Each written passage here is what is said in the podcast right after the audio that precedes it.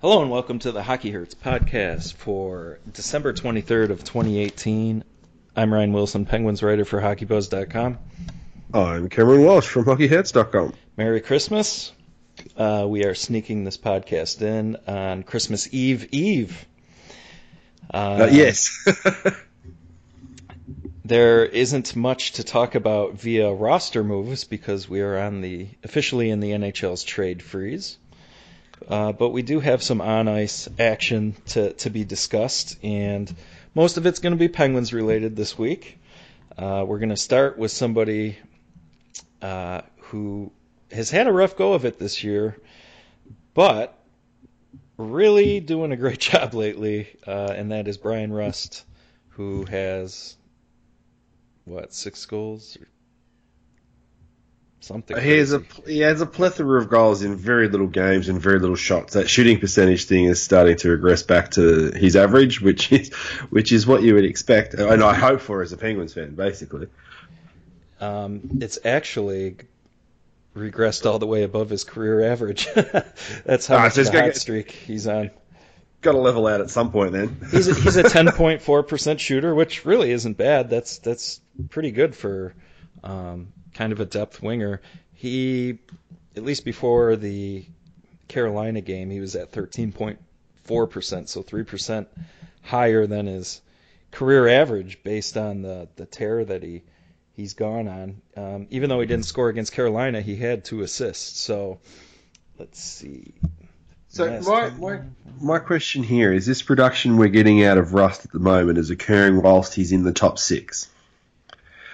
So does it count as depth scoring, or is it still a team that can't score in the bottom six? And I bring this up because the bottom six still aren't getting any points. They're getting nothing out of the guys lower down the lineup. Yeah, I think that piggybacks off of what we talked about last week with Derick Brassard. And his, it just hasn't worked. I, I waited a long time for the switch to flick on and numbers, watching them, there's nothing that screams a, a player that, you know, is contributing at all. No, it honestly looks like he's just skating around out there and he's he's just out there. I mean, it it just looks so bizarre. In regards to the logic behind the trade, we I mean we've brought it up before on the podcast. Thoroughly love the logic of of the trade, what they paid to get him, I was okay with. We've always talked about, you know, being in the window, you, you have to give up assets and stuff like that to, to really push for it. So to me, it set up the whole, you know, three center Jordan Staal set up that this team can destroy other teams with. And he's just not, I don't get it. I don't understand why it, it hasn't worked. Reality is it hasn't what do they do from here? Because you're not going to win a Stanley Cup with the way this roster is set up right now. No, I don't think so. I mean, one of the goalies could play out of his skin and, and, and cover for a lot of the holes, but there's a lot of holes to cover. A lot of good teams to get through, too. Yeah. But Rust, eight goals, last seven games, that is much needed. Uh, he's a player that hadn't contributed, so regardless of, you know, top six, bottom six for him, getting goals out of him has been a been a big thing lately, and it's propelled the Penguins to pretty successful stretch of games here. They needed it. Like, you know, I might be a little critical that it's happening whilst he's in the top six, but no one else has been scoring, so you take the goals from whoever you can get them from. Malkin hasn't been scoring, that's for sure. Yeah, and don't we know about it? Yeah. Um, but Bryan Rust is one of those players I've always uh, really liked his zone entries, his speed through the neutral zone, as I've spoken about before. Uh, can play the penalty kill, uh, very good speed to be a 10% career shooter and, and be wallowing at 2%, it was um, puzzling. And it's uh, why what makes this sport so weird. It, it's one of those things where I think there are times where you just end up in a season long rut at times, and I thought Rust was going to end up in that where he just was not going to get any. He was missing open nets and stuff, and you could see the look on his face in his interviews. He's like, "What have I done wrong in life to have it been had this you know two percent shooting percentage inflicted on me?" this particular season. I didn't know if he was going to get that bounce back to bring his shooting percentage back up, but thankfully for the Penguins, it's occurred because um, they they need scoring from people other than their superstars. And um, you know, you've always said once he got into the lineup, he was always one of those tweeners. You can throw him up into the top six, and he doesn't destroy possession, and he can put things in the net. And it took until he got up to play with the big guns that he started to produce. And I mean, it pushes Dominik Simon down the lineup, and you know maybe he'll produce for, from down the lineup, and then you get that that depth scoring. But uh, Rust's um, regression back to his norm was definitely needed. The other thing about Rust being competent on a Crosby line is that it does open up the potential to, to get Kessel, Malkin, and Crosby split again. Yeah. Which, which can obviously work. Um, Brassard, they're really gonna try a last run at this. What is Simon on that line? Yeah. Or was it Pearson? Well, I think it was Pearson because it was Simon Malkin and Hornqvist, but uh, it felt like I think it could have just been line changes. I thought I saw Brassard, Hornqvist, and Pearson out there together, and they had Simon and Kessel there at some stage. So I, I think it's it's one of those line combination uh, randomizers at the moment. They're just throwing stuff out there, not touching Sid's line, and just seeing what sticks. And you can't blame them. I mean, quite clearly there's some um, issues scoring down the lineup, so you just keep throwing out what you can until you get some depth. Yeah, but without Rust producing, uh, I don't think you that can doesn't play around correct with the flexibility. So that's something to watch moving forward, but something's going to give. Either the third line starts looking competent, or I think he's out the door. Because we're in that December, January, Jim Rutherford not fucking around time period where he's he's going to make Oh, a trade. yeah, you, yep, we're right in that sweet spot, just around January. You're right. You know, second week of January he usually strikes early. So the question is, though, what can they trade him away for on top of what assets to get something back that can fill that spot? Like, what are they going to look for? Are they going to look for uh, a shutdown style center? Or are they going to look for a center who can distribute the puck to Kessel, which I think would be crazy? I would try to find a center that's a shooter, even if their shooting percentage is low, because Kessel is a way better passer than anyone gives him credit for, and he seems to be pass first, shoot second now on this roster. So I reckon you try and find somebody to to shoot the puck, and I still stand by the fact that LA want to get rid of salary, go for Jeff Carter, and just throw assets at him. Give Well, him draft. I think um, Charlie Coyle would be another one to look for. Yeah. The money is similar to Brassard. Um, maybe the the Wild want to change his scenery, like they've seen enough of him, and just would rather take their chances on an expiring Brassard rather than another year of Coyle. Personally, I don't think I would make that trade as Minnesota. But this is the thing. We know what we've seen from Brassard. Every time we bring up a trade option, we both sort of sit there and go, well, why would the other team do it? That's the problem. a lot of times with some of these things, you look at it and, oh, well, Pittsburgh, maybe it's just not a good fit. I don't know how that could be. I mean, He gets fav- It's the thing. He gets favourable lineups, like matchups. He he gets to play with an elite winger. I just, yeah, it's just one of those things where it's like it could be. I don't know. I hope I'm wrong. I'm hoping a GM does exactly what you're saying. at some point, like it, it's to me, I, I'm guessing still an injury thing because it's such a departure from his entire career, really. You know. Yeah, makes no sense. Absolutely no sense whatsoever. So Coyle, Carter, I mean, if you're going to move Brassard, you cannot, cannot, cannot replace him in house. Oh no, Riley Sheahan is not your option. No way. So that cannot happen. Can't go Sheahan and Cullen down the middle or bring up Teddy Blueger as your fourth line. That's not going to work. So if Brassard's going to go out, they got to replace it. And, um, you know,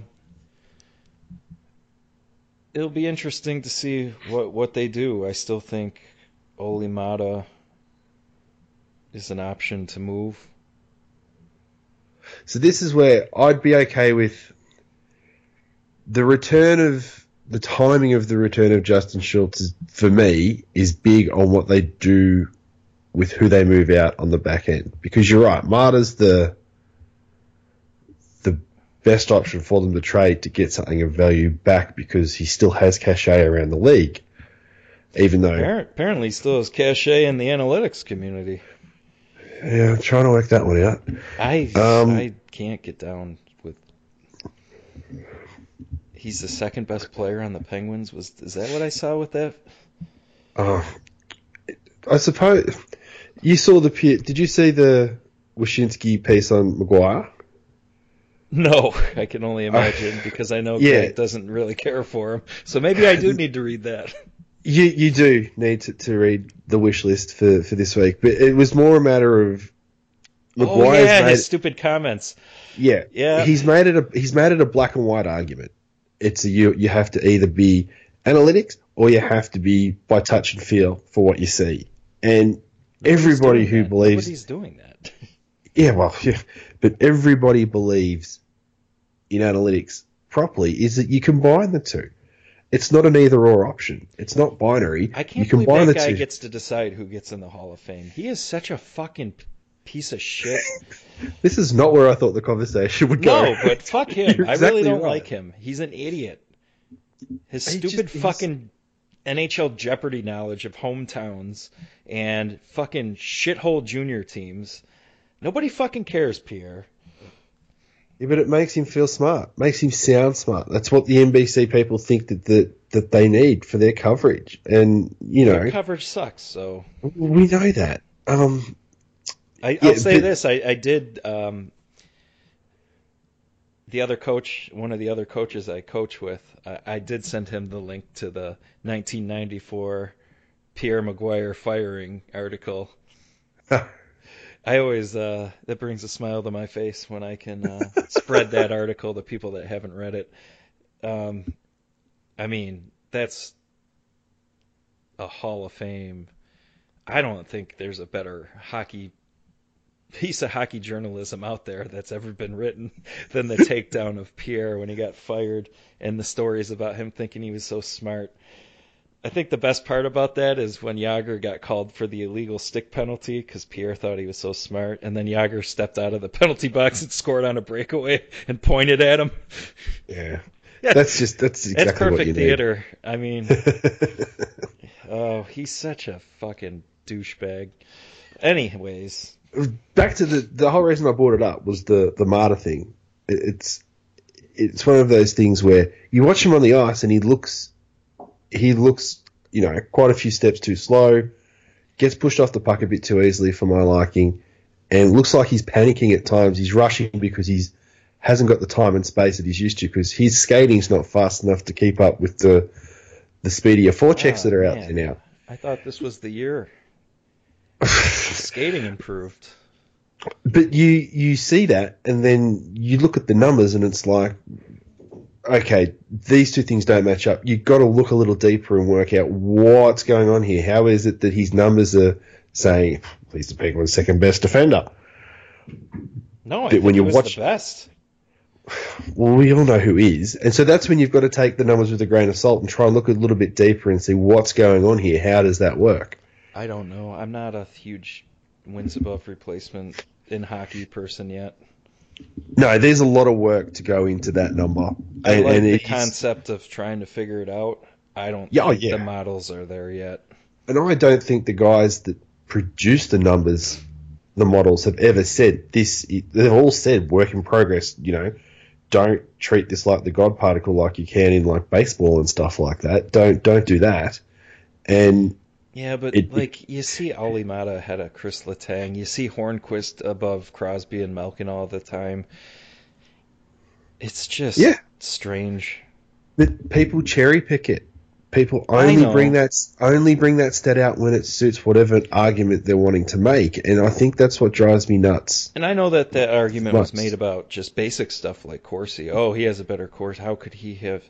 I do understand that part of it, but I mean, at, at some point, you, there is a basic level understanding of what's happening on the ice uh, from just watching and using basic numbers. And Yeah, I don't know again, how you get not- to Olli Maatta as second to Sidney Crosby in a wins above replacement thing. I mean, I, I don't know. And once again, it's a it's a blending of the two tools. You know, your eyes don't lie. And It makes me ask, where's the value coming from? So I dig a little deeper on my own. Yeah, I've yet to find it. but I know those quite- war, I know those wins above replacement things do not include, or at least I'm fairly certain they do not include Ryan Stimson's passing data. So expected goals and and different stuff like that. I I still don't know where it's coming from. And in in my head, Hornqvist rates so well because he has so many High danger whacks. high at the danger whacks at the park, and so But that, obviously we can explain that one away. correct. We've the always had one, that hypothesis of, well, yes, Yeah. he does get high danger chances, but it's usually the hard work of getting it down there and getting it to the net as other people. Then he gets three whacks at it. It counts as three high danger chances. It, it's almost rigging the system. I mean, don't get me wrong. I, he is not intentionally trying to game his. you know what I mean? Like he's playing because that's how he plays, and I've always I would And- never say otherwise. At But- the moment, that's the issue with the war model. And until you can try and factor in some of those, But that's a Things. logical connection there of okay, Yeah. I get it. He's got three or four rebound chances at a time. Uh, But the Maatta thing, I have not. I have looked and I don't see anything that would. Uh, it's, it's weird. it, it feels like when you watch his games, he gets caved possessionally. But then you get the war model that comes out, and you go, hang on, what's going on here? Because him and Oleksiak looks worse when he plays with Maatta. You know what I mean? Like that's that's how it feels. So you just I don't know. It- It's one of those statistical conundrums that, that makes people who don't want to believe in this stuff go see this model's broken. It's like it's not perfect. We know that. So maybe it's one of those things. Maybe another team sees it and they are like, yeah, he is better than Letang. Let's trade for him. Let's give him Carter and Muzzin. yeah. Okay. Let's uh look. My my Carter thing's a pipe dream. I know that. Come and on, we'll dude. take Jack Johnson and we'll throw in Kovalchuk. Well, if anybody's going to take Jack Johnson, it's going to be LA. They had him once before. Remember? Yeah, but they got sick of his bullshit. So Yeah, and they traded him for Carter. yeah, that is true. Funny how that works. let's let's bring it full circle. Let's uh, let's do the trade the other way. Um, but yeah, that's really funny. Br- Brassard's got me flummoxed. I don't know how they fill that hole. Like he was supposed to be the solution to that. Quite clearly, he's not. I don't know how they replace him, and I hope that, like you said, somebody goes Maatta's better than what you and I think he contributes, um, or somebody goes, yeah, well, we think Brassard will fit into our system well, and Pittsburgh can get back. I think they need a shoot first center, to be honest, if they're going to go and whack it in that third line and separate Kessel from Malkin. Yeah. So, speaking of Malkin, should we do a little bit of that? Yeah, what's the what's the GO mofo? I like your little Twitter theory you threw out. Well, I, it's not really a theory. It was just a basic natural Observation? trick research that took all of 15 seconds. I looked at Evgeny Malkin's most common line mates this year because I think Jason Mackey put out uh, like Malkin is minus we know how we feel about plus minus on the podcast. But Yes, but you're not the one that brought it up. Continue.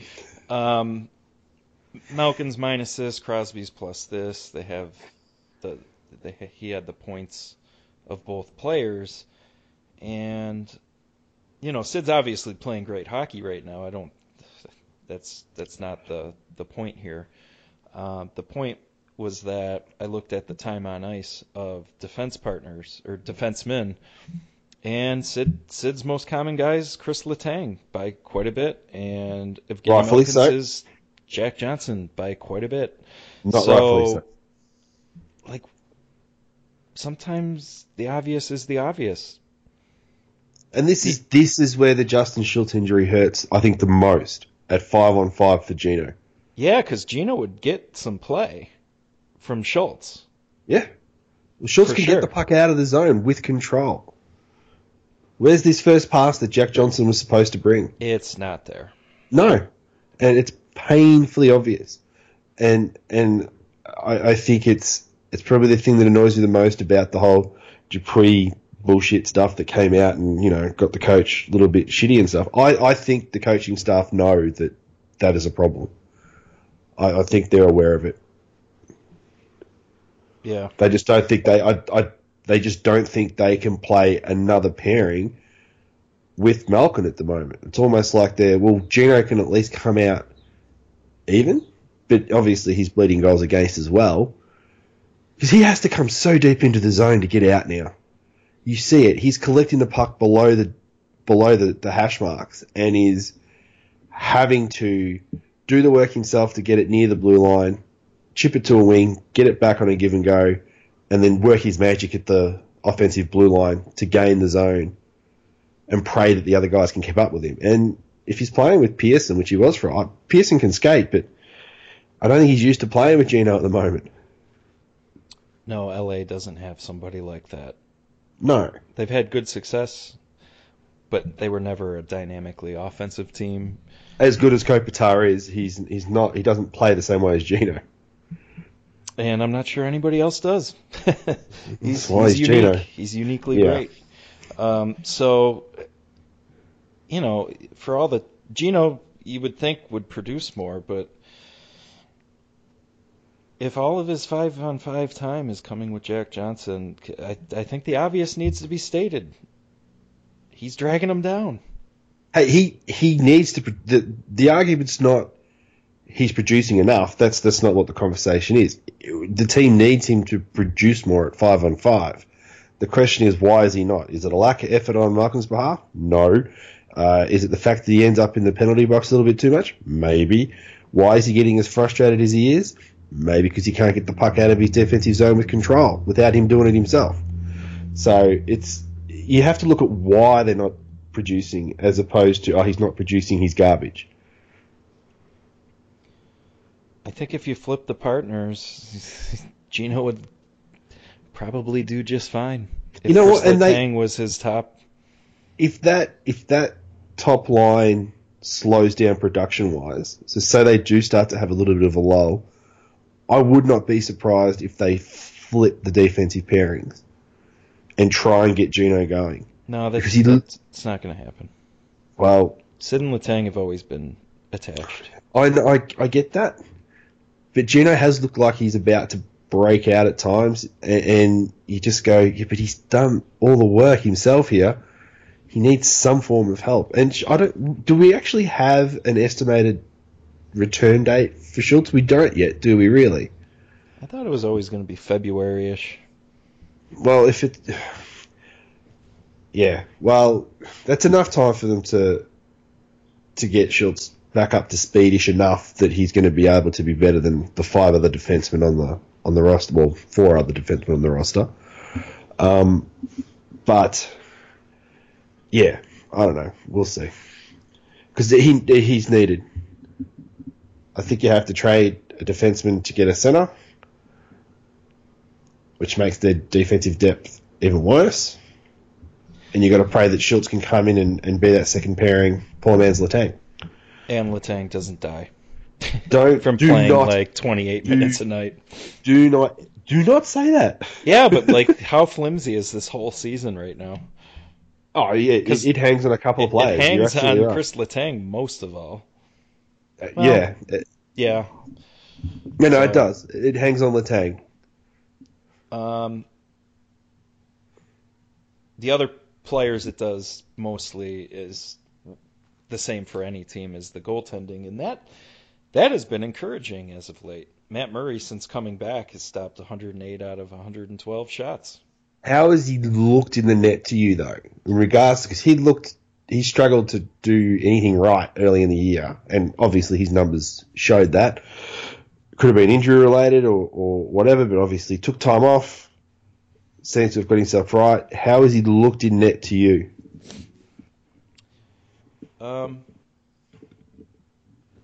well, I think I'd be lying. I'm not going to pretend like, oh, he's so much more fluid and strong and Yeah, that's I my feeling too.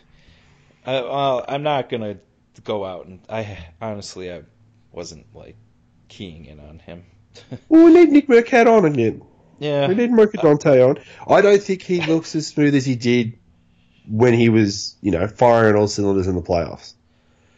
You know, he's had a couple of lucky bounces that on on goals that were going in on him, and they just happened to hit the post. So I've still got my fingers crossed that he's tracking in the right direction. But I think um, the biggest thing for me was the some of the high danger saves that he had made against.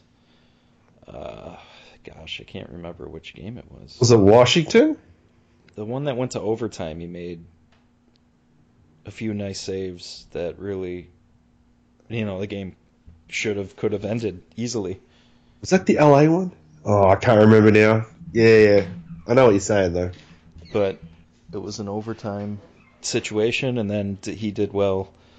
Um, was there even a shootout? Gosh, what's happened? Christmas brain. Um, he, I'll put it to you this way: having him back and, having him trend in the direction he is is better than what it was before he was out. So, you know, Pittsburgh's got a little bit healthier in places, and um, things are uh, looking uh, better in that aspect. The team depth looks a, a lot better now that Hornqvist is back. Simon comes back. It pushes out some of the fourth line players, and the team's uh, overall speed picks up a little bit.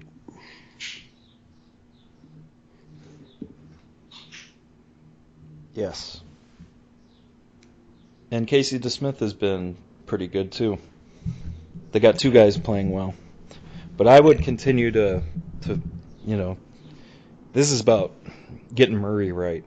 Correct. That's absolutely right. You've got to. I think it, it turns into a, a, a one option, two option now. You don't. You're not going to split the time. I don't think. I think it's Murray for every game you possibly can, unless it's a back to back. You just play him now. Because with the amount of time that's left in the season, he's not going to play 50 games, so he shouldn't. He shouldn't get fatigued. Um, I reckon that 55 game limit is it. That's what you want your starters to play as a max. And uh, if you can get them to play less than that, I reckon that's even better. And in 07 08 Fleury got hurt Yeah, and he was down best best playoff run. uh, yeah, that and last year. Yeah, and he was injured. Always normal to have a decade in between. Get off my man's case, all right? Just get off his case. But yes, you're right. The the fewer games he's played, the the few years where he's played fewer games, have been his better playoff runs. And you look at Holtby last year; he didn't play 60 plus games last year. and he's fundamentally the reason that they, they got past the Penguins. The goaltenders were the difference, really, because the skaters on both teams played exceptional hockey.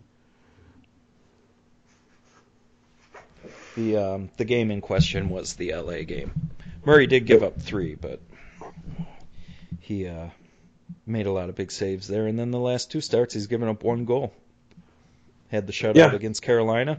Carolina, you know, they they get a lot of rubber on net. They just don't have any finishing ability. Do you reckon that's all it is with that team? Do you reckon it's just the lack of finish? Because it almost feels like that team does game the system. they do a little bit. They certainly do. They do shoot from a lot of angles. But they um, they also own a better share of the high danger chances and scoring chances. So, and that is a yeah, that's where the skill's not there, and they're not they haven't got the finishes. I get your point. You know, if only they had a guy like Jeff Skinner, maybe, who has 26 fucking goals before Christmas.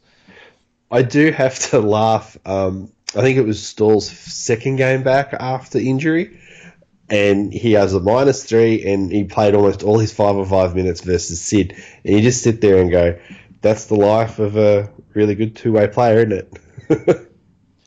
yeah, and I was, you know, wrote a little today on how he, his his choice to go to Carolina has been nothing but an epic failure as far as hockey's concerned. I'm not taking into consideration the playing with Eric for a while, um, his living situation. Maybe he loves it down there. I have a bunch of friends that have relocated to the North Carolina area that very much enjoy it, so that wouldn't be surprising to me.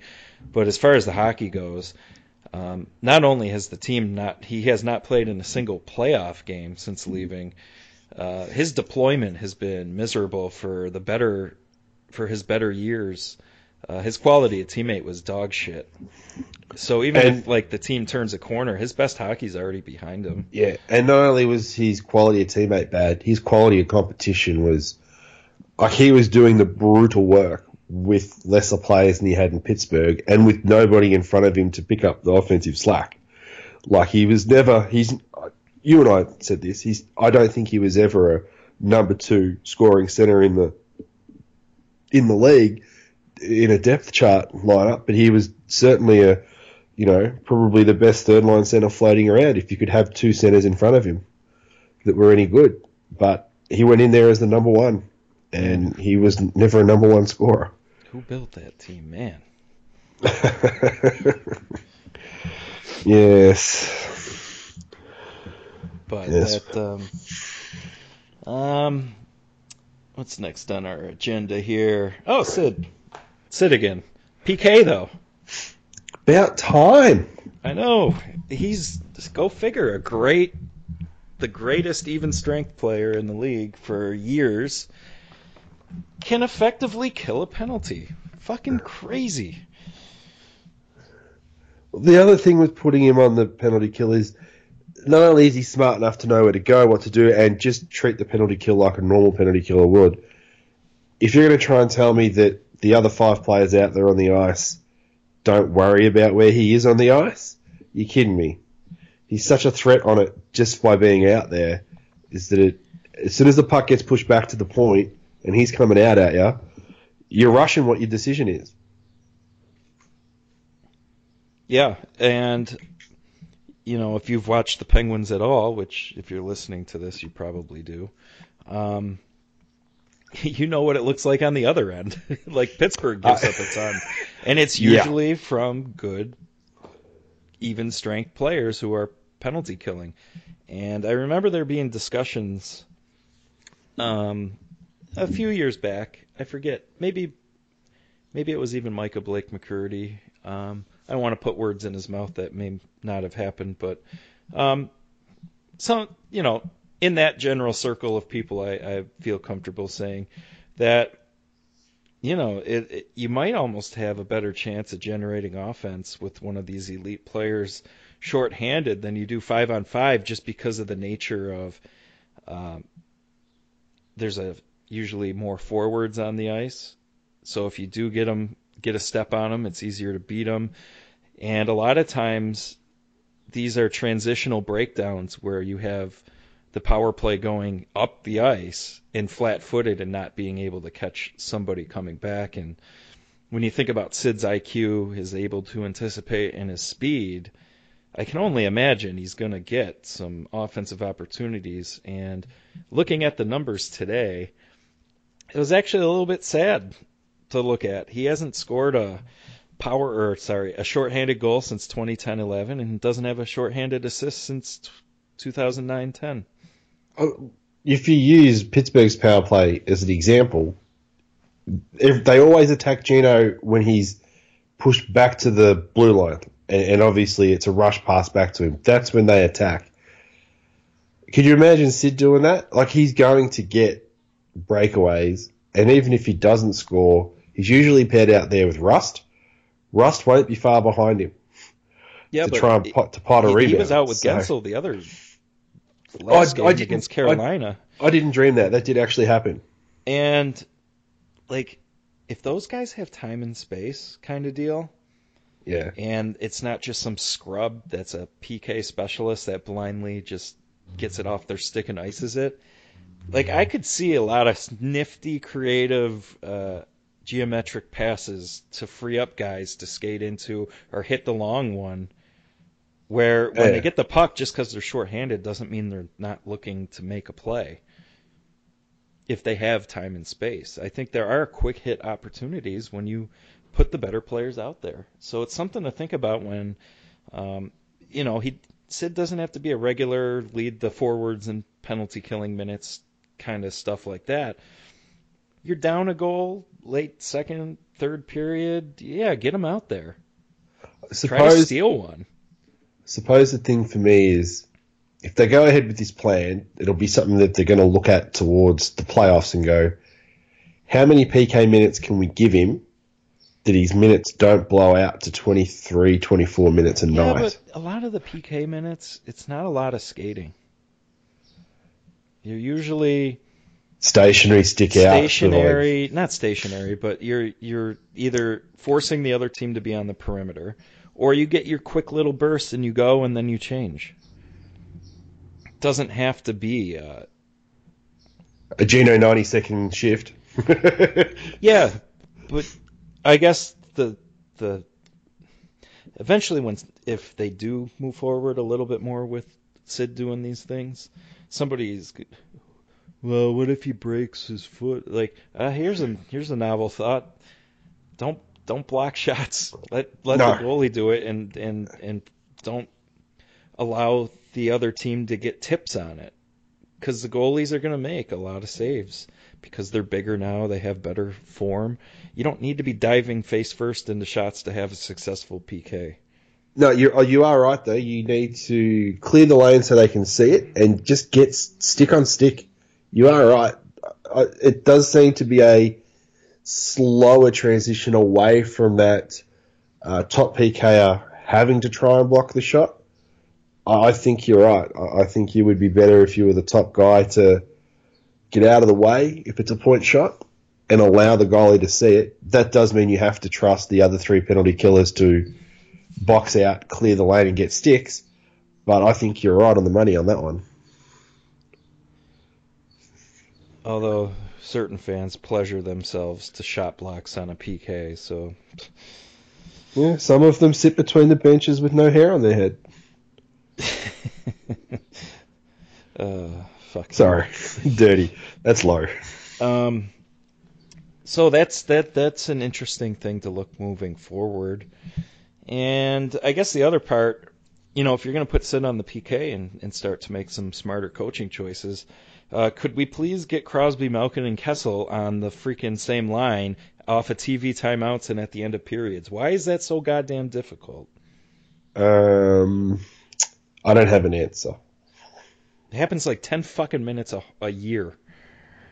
Well, I'll, we give Bylsma credit. He used to do the two-headed monster when they had that. He would use it, um, and with success.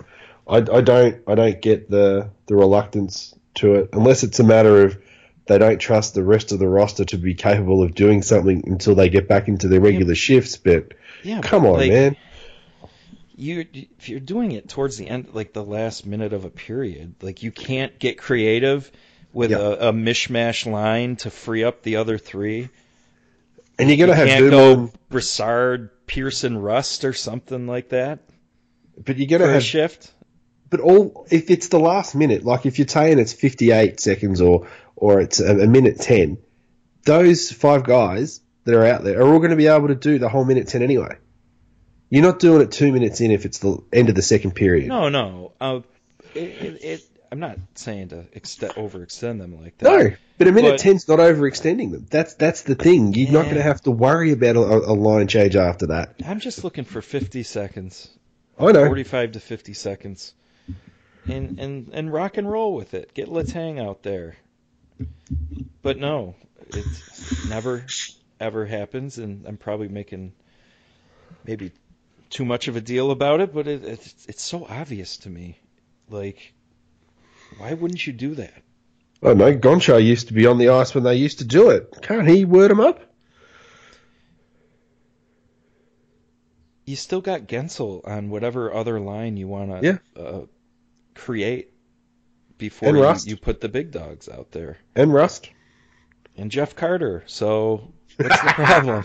what's the problem here? nice. Ah, put Carter on the wing and put Malkin on the point. Fuck it. Let's overload this thing. Let's just go for a power play. Um. So yeah, that that's been a pet peeve of mine for a very long time. And at the very least, get Sid and Gino together for crying out loud. Maybe it can be Guentzel instead of Phil, but I would still use Phil. But that's just me. Yeah. But you're uh, you're an aggressive coach. Is it is that ag- is playing your best players together aggressive? It, it is in this league because coaches play not to lose. They play to minimise errors. They don't play to win. And this this is a team that should play to win offensively. Like I get it when you were LA in regards to the type of, of roster they had, and when Tortorella coached New York, you, you you play not to lose because you know your goalie can bail you guys out. And the type of roster they had, they didn't have that offensive outburst style of team. So you play for those two one games because you'll you'll throw the coin flip on Lundqvist more often than not and win. But this is a team that is not built that way at all. And he's still trying to coach to minimise errors. Yeah. Well, That's a league. That's a league wide problem. Like Hitchcock is is is coaching the Oilers to minimise errors, mhm. and they've got they've got the the best offensive talent in the league. Like stupid. Um, what else is on our list here? Am I missing anything? Well, we've got the Carlson suspension. Um, I, as I told you before, I, I still haven't seen the hit, but I imagine if Carlson's getting suspended with his track record of not really being that guy, he must have must have done something stupid. Well, it was like it was not quite a. It was close to a blind. Well, it was a blindside hit because where the player that collected the puck, he had no idea that Carlson would have been coming across. I mean, you can make the anticipation that I'm sort of, I'm sort of in the area where Scott Stevens used to destroy guys. Um, but the league's not like that anymore. And as much as you read through the comments and stuff that he got the shoulder first, and he did get the shoulder first, the major part of the contact was the head. Um, I I would have wanted to see it get reviewed. I'm okay with the two games in regards to the way they currently do their system, um, but the little hockey hurt system would have given him nine games. But th- my system's obviously much harsher than what the league doles out, so it's probably about right, considering the framework they're working within at the moment. So, um, I guess the only other headshot of the week would be Oleksiak getting one punch by Tom Wilson. The, the whole background to this is just fucking retarded. Yeah, it's it's dumb, mostly mostly on Pittsburgh side, if we're being honest. Correct, absolutely. This whole and I love reading these articles. An Eastern Conference GM said they need Wilson insurance, and it's like, what does that even mean? He's you, you really think he's not gonna do stupid shit? He should have been suspended after the big suspension already. Yeah, yeah, and they just sat on their hands because it, it's like the officials. I can't call that. I, I can't call that penalty because I've already called two. Like the the way the it works is that they Well, the league They- didn't have a choice. They they would have had to have bagged him for another 25 games. And that's why they don't want to. The next one has to be egregious. It doesn't though. The next one can be five, or it should be what it is. Correct. No, but you know that's not how it's going to work. The next one, he's going to get away with a lot of little snipey stuff because they know the next one they ping him for has to is going to be a lot of games. It just has to be the way they do their multiplier. Like he's at that point now where the next one is going to cost him twenty games again. And, on the and low end. well, yeah. It's so I, I have a feeling that the Caps know it. He knows it, so he knows he can be borderline still. It's it's so it's such a bizarre little dichotomy in this environment because you would think that that would force him to totally clean up his game. But why does he have to? Because he knows he has to completely destroy someone before they'll throw the book at him now. Because they're not gonna they're not gonna suspend him for a, a shoulder clip on someone's chin. I don't think. Um, and I, like we've totally got sidetracked by the fact that this was pretty much Rutherford's fault for Yeah, saying he ran his was- mouth in the spring, and now Oleksiak feels like he has to, you know, step up to the plate for his boss. And I don't agree with the comments I saw about Wilson uh, sucker punching him or blindsiding him. Oh God, Uh, no. Oleksiak's gloves were well off. He knew who was coming. yeah. I, I mean, it was He stupid just that he just got his ass kicked on that Yeah. fight. it was stupid and- that Wilson just skated straight across for him, like the idiocy of just that whole thing. But he just got KO'd. Clean, clean fight. Bang, done. Like the fighting, it looks more and more stupid in 2018, in my opinion. Yeah. But as far as within the uh, stupid code of the game, like that's that's a clean lost fight. I don't know how else you can look at it any other way, other than maybe you know not fighting him and getting KO'd and leaving the Penguins with four defensemen that night. Because Yeah. Jack Johnson doesn't count as one on any given night. So- you know, you're down to four, and you're playing against Washington. That was a really good win for the Penguins, but that's a, it was. Chris Letang uh, played like 33 minutes or some crazy shit like that because of that. Yeah. Like you are endangering the asset we spoke about earlier today of minutes he doesn't need to be playing. And those are tough minutes against Washington because those are physical games. Yeah, they're they're great to watch. Like the the, the style of hockey, both teams uh, skate hard. Um, the forecheck on both teams is is fantastic. They do forecheck very differently. Washington is hard on the defense, like physically tough.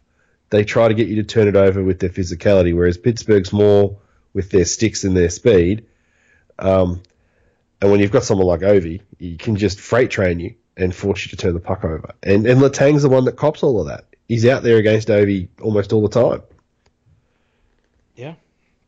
So I didn't like anything about that situation. I didn't like uh, the player thinking he needed to appease the general manager and and you know. I don't think he was going to appease. I don't think he did it to appease the general manager. No, I think. but like what are you going to do? Tom Wilson- the fight? Tom Wilson went over there because of that comment Correct. to Oleksiak because yeah, straight at him. That was the comment that was made. So what do you do? uh, This is the thing for me. If you're Oleksiak there, you do the whole fake the glove drop, and then you get Wilson off the ice. But you can't. I I put my stick up Oh, break some teeth. No, horizontal to the ice, and you want to come flying into my stick, so be it. It's like The Simpsons when Lisa and Bart are pissed off at each other, and Lisa's like marching, and if I'm just walking, if you run into me, that's your fault. yeah. but you know what I mean? You don't Yeah. have to fight there. You can. I'm not saying cross check him in the face, but like, Oh, there was. are It's- ways to keep your distance without him being able to get the jump on you. And when you're six seven or whatever Oleksiak is, and you got your stick out, uh, in cross checking position but not engaging, um, it would be very tough for somebody to get to you. And So, by the time that happened, there would be no fight. so my question here is: Alexia goes and does what you say. What would Pierre McGuire, who had care. had it. No, no, but he's on the national broadcast, right? This is the thing. Would he get there and say that's crap because he didn't take him on after what his general manager said, or was it that smart because he didn't take a five minute penalty? He actually got uh, a two minute penalty on Wilson for for roughing, who is one of their better penalty killers. So I looked at it from purely from the point of how can Pittsburgh come out of what Wilson was quite clearly attempting to do in a better spot than being down a defenseman for Pittsburgh. And it's like the only way you can do it is to either do what you said or do the whole fake the glove drop and get get a two minute You instant. your glove drop, you're getting KO'd anyways. You know what I'm saying though, right? Like you you are right. Like if you look in the context of, of hockey culture, but I'm like, F. You know Wilson's Tom coming. Wilson is not going to wait for you to drop your gloves if he's showing that aggressiveness. That is your time to either do what I mentioned or drop them yourself. And You are right. Yeah, you to- are right. You don't have that. You're correct. You're right. You're gonna have to stick it. You are right. Yeah. But I just it drives me nuts. It's like It's stupid that it's even a thing that it's he's still part of the concussed now. He's concussed now because he felt compelled to do this because his general manager kind of set him up. And and for his birthday, if I read, Oh, I didn't remember. I didn't see that. it wasn't on his birthday, but like the Penguins are like, here, hope your gift is feeling better, and it's like, "Rrr." Yeah, right.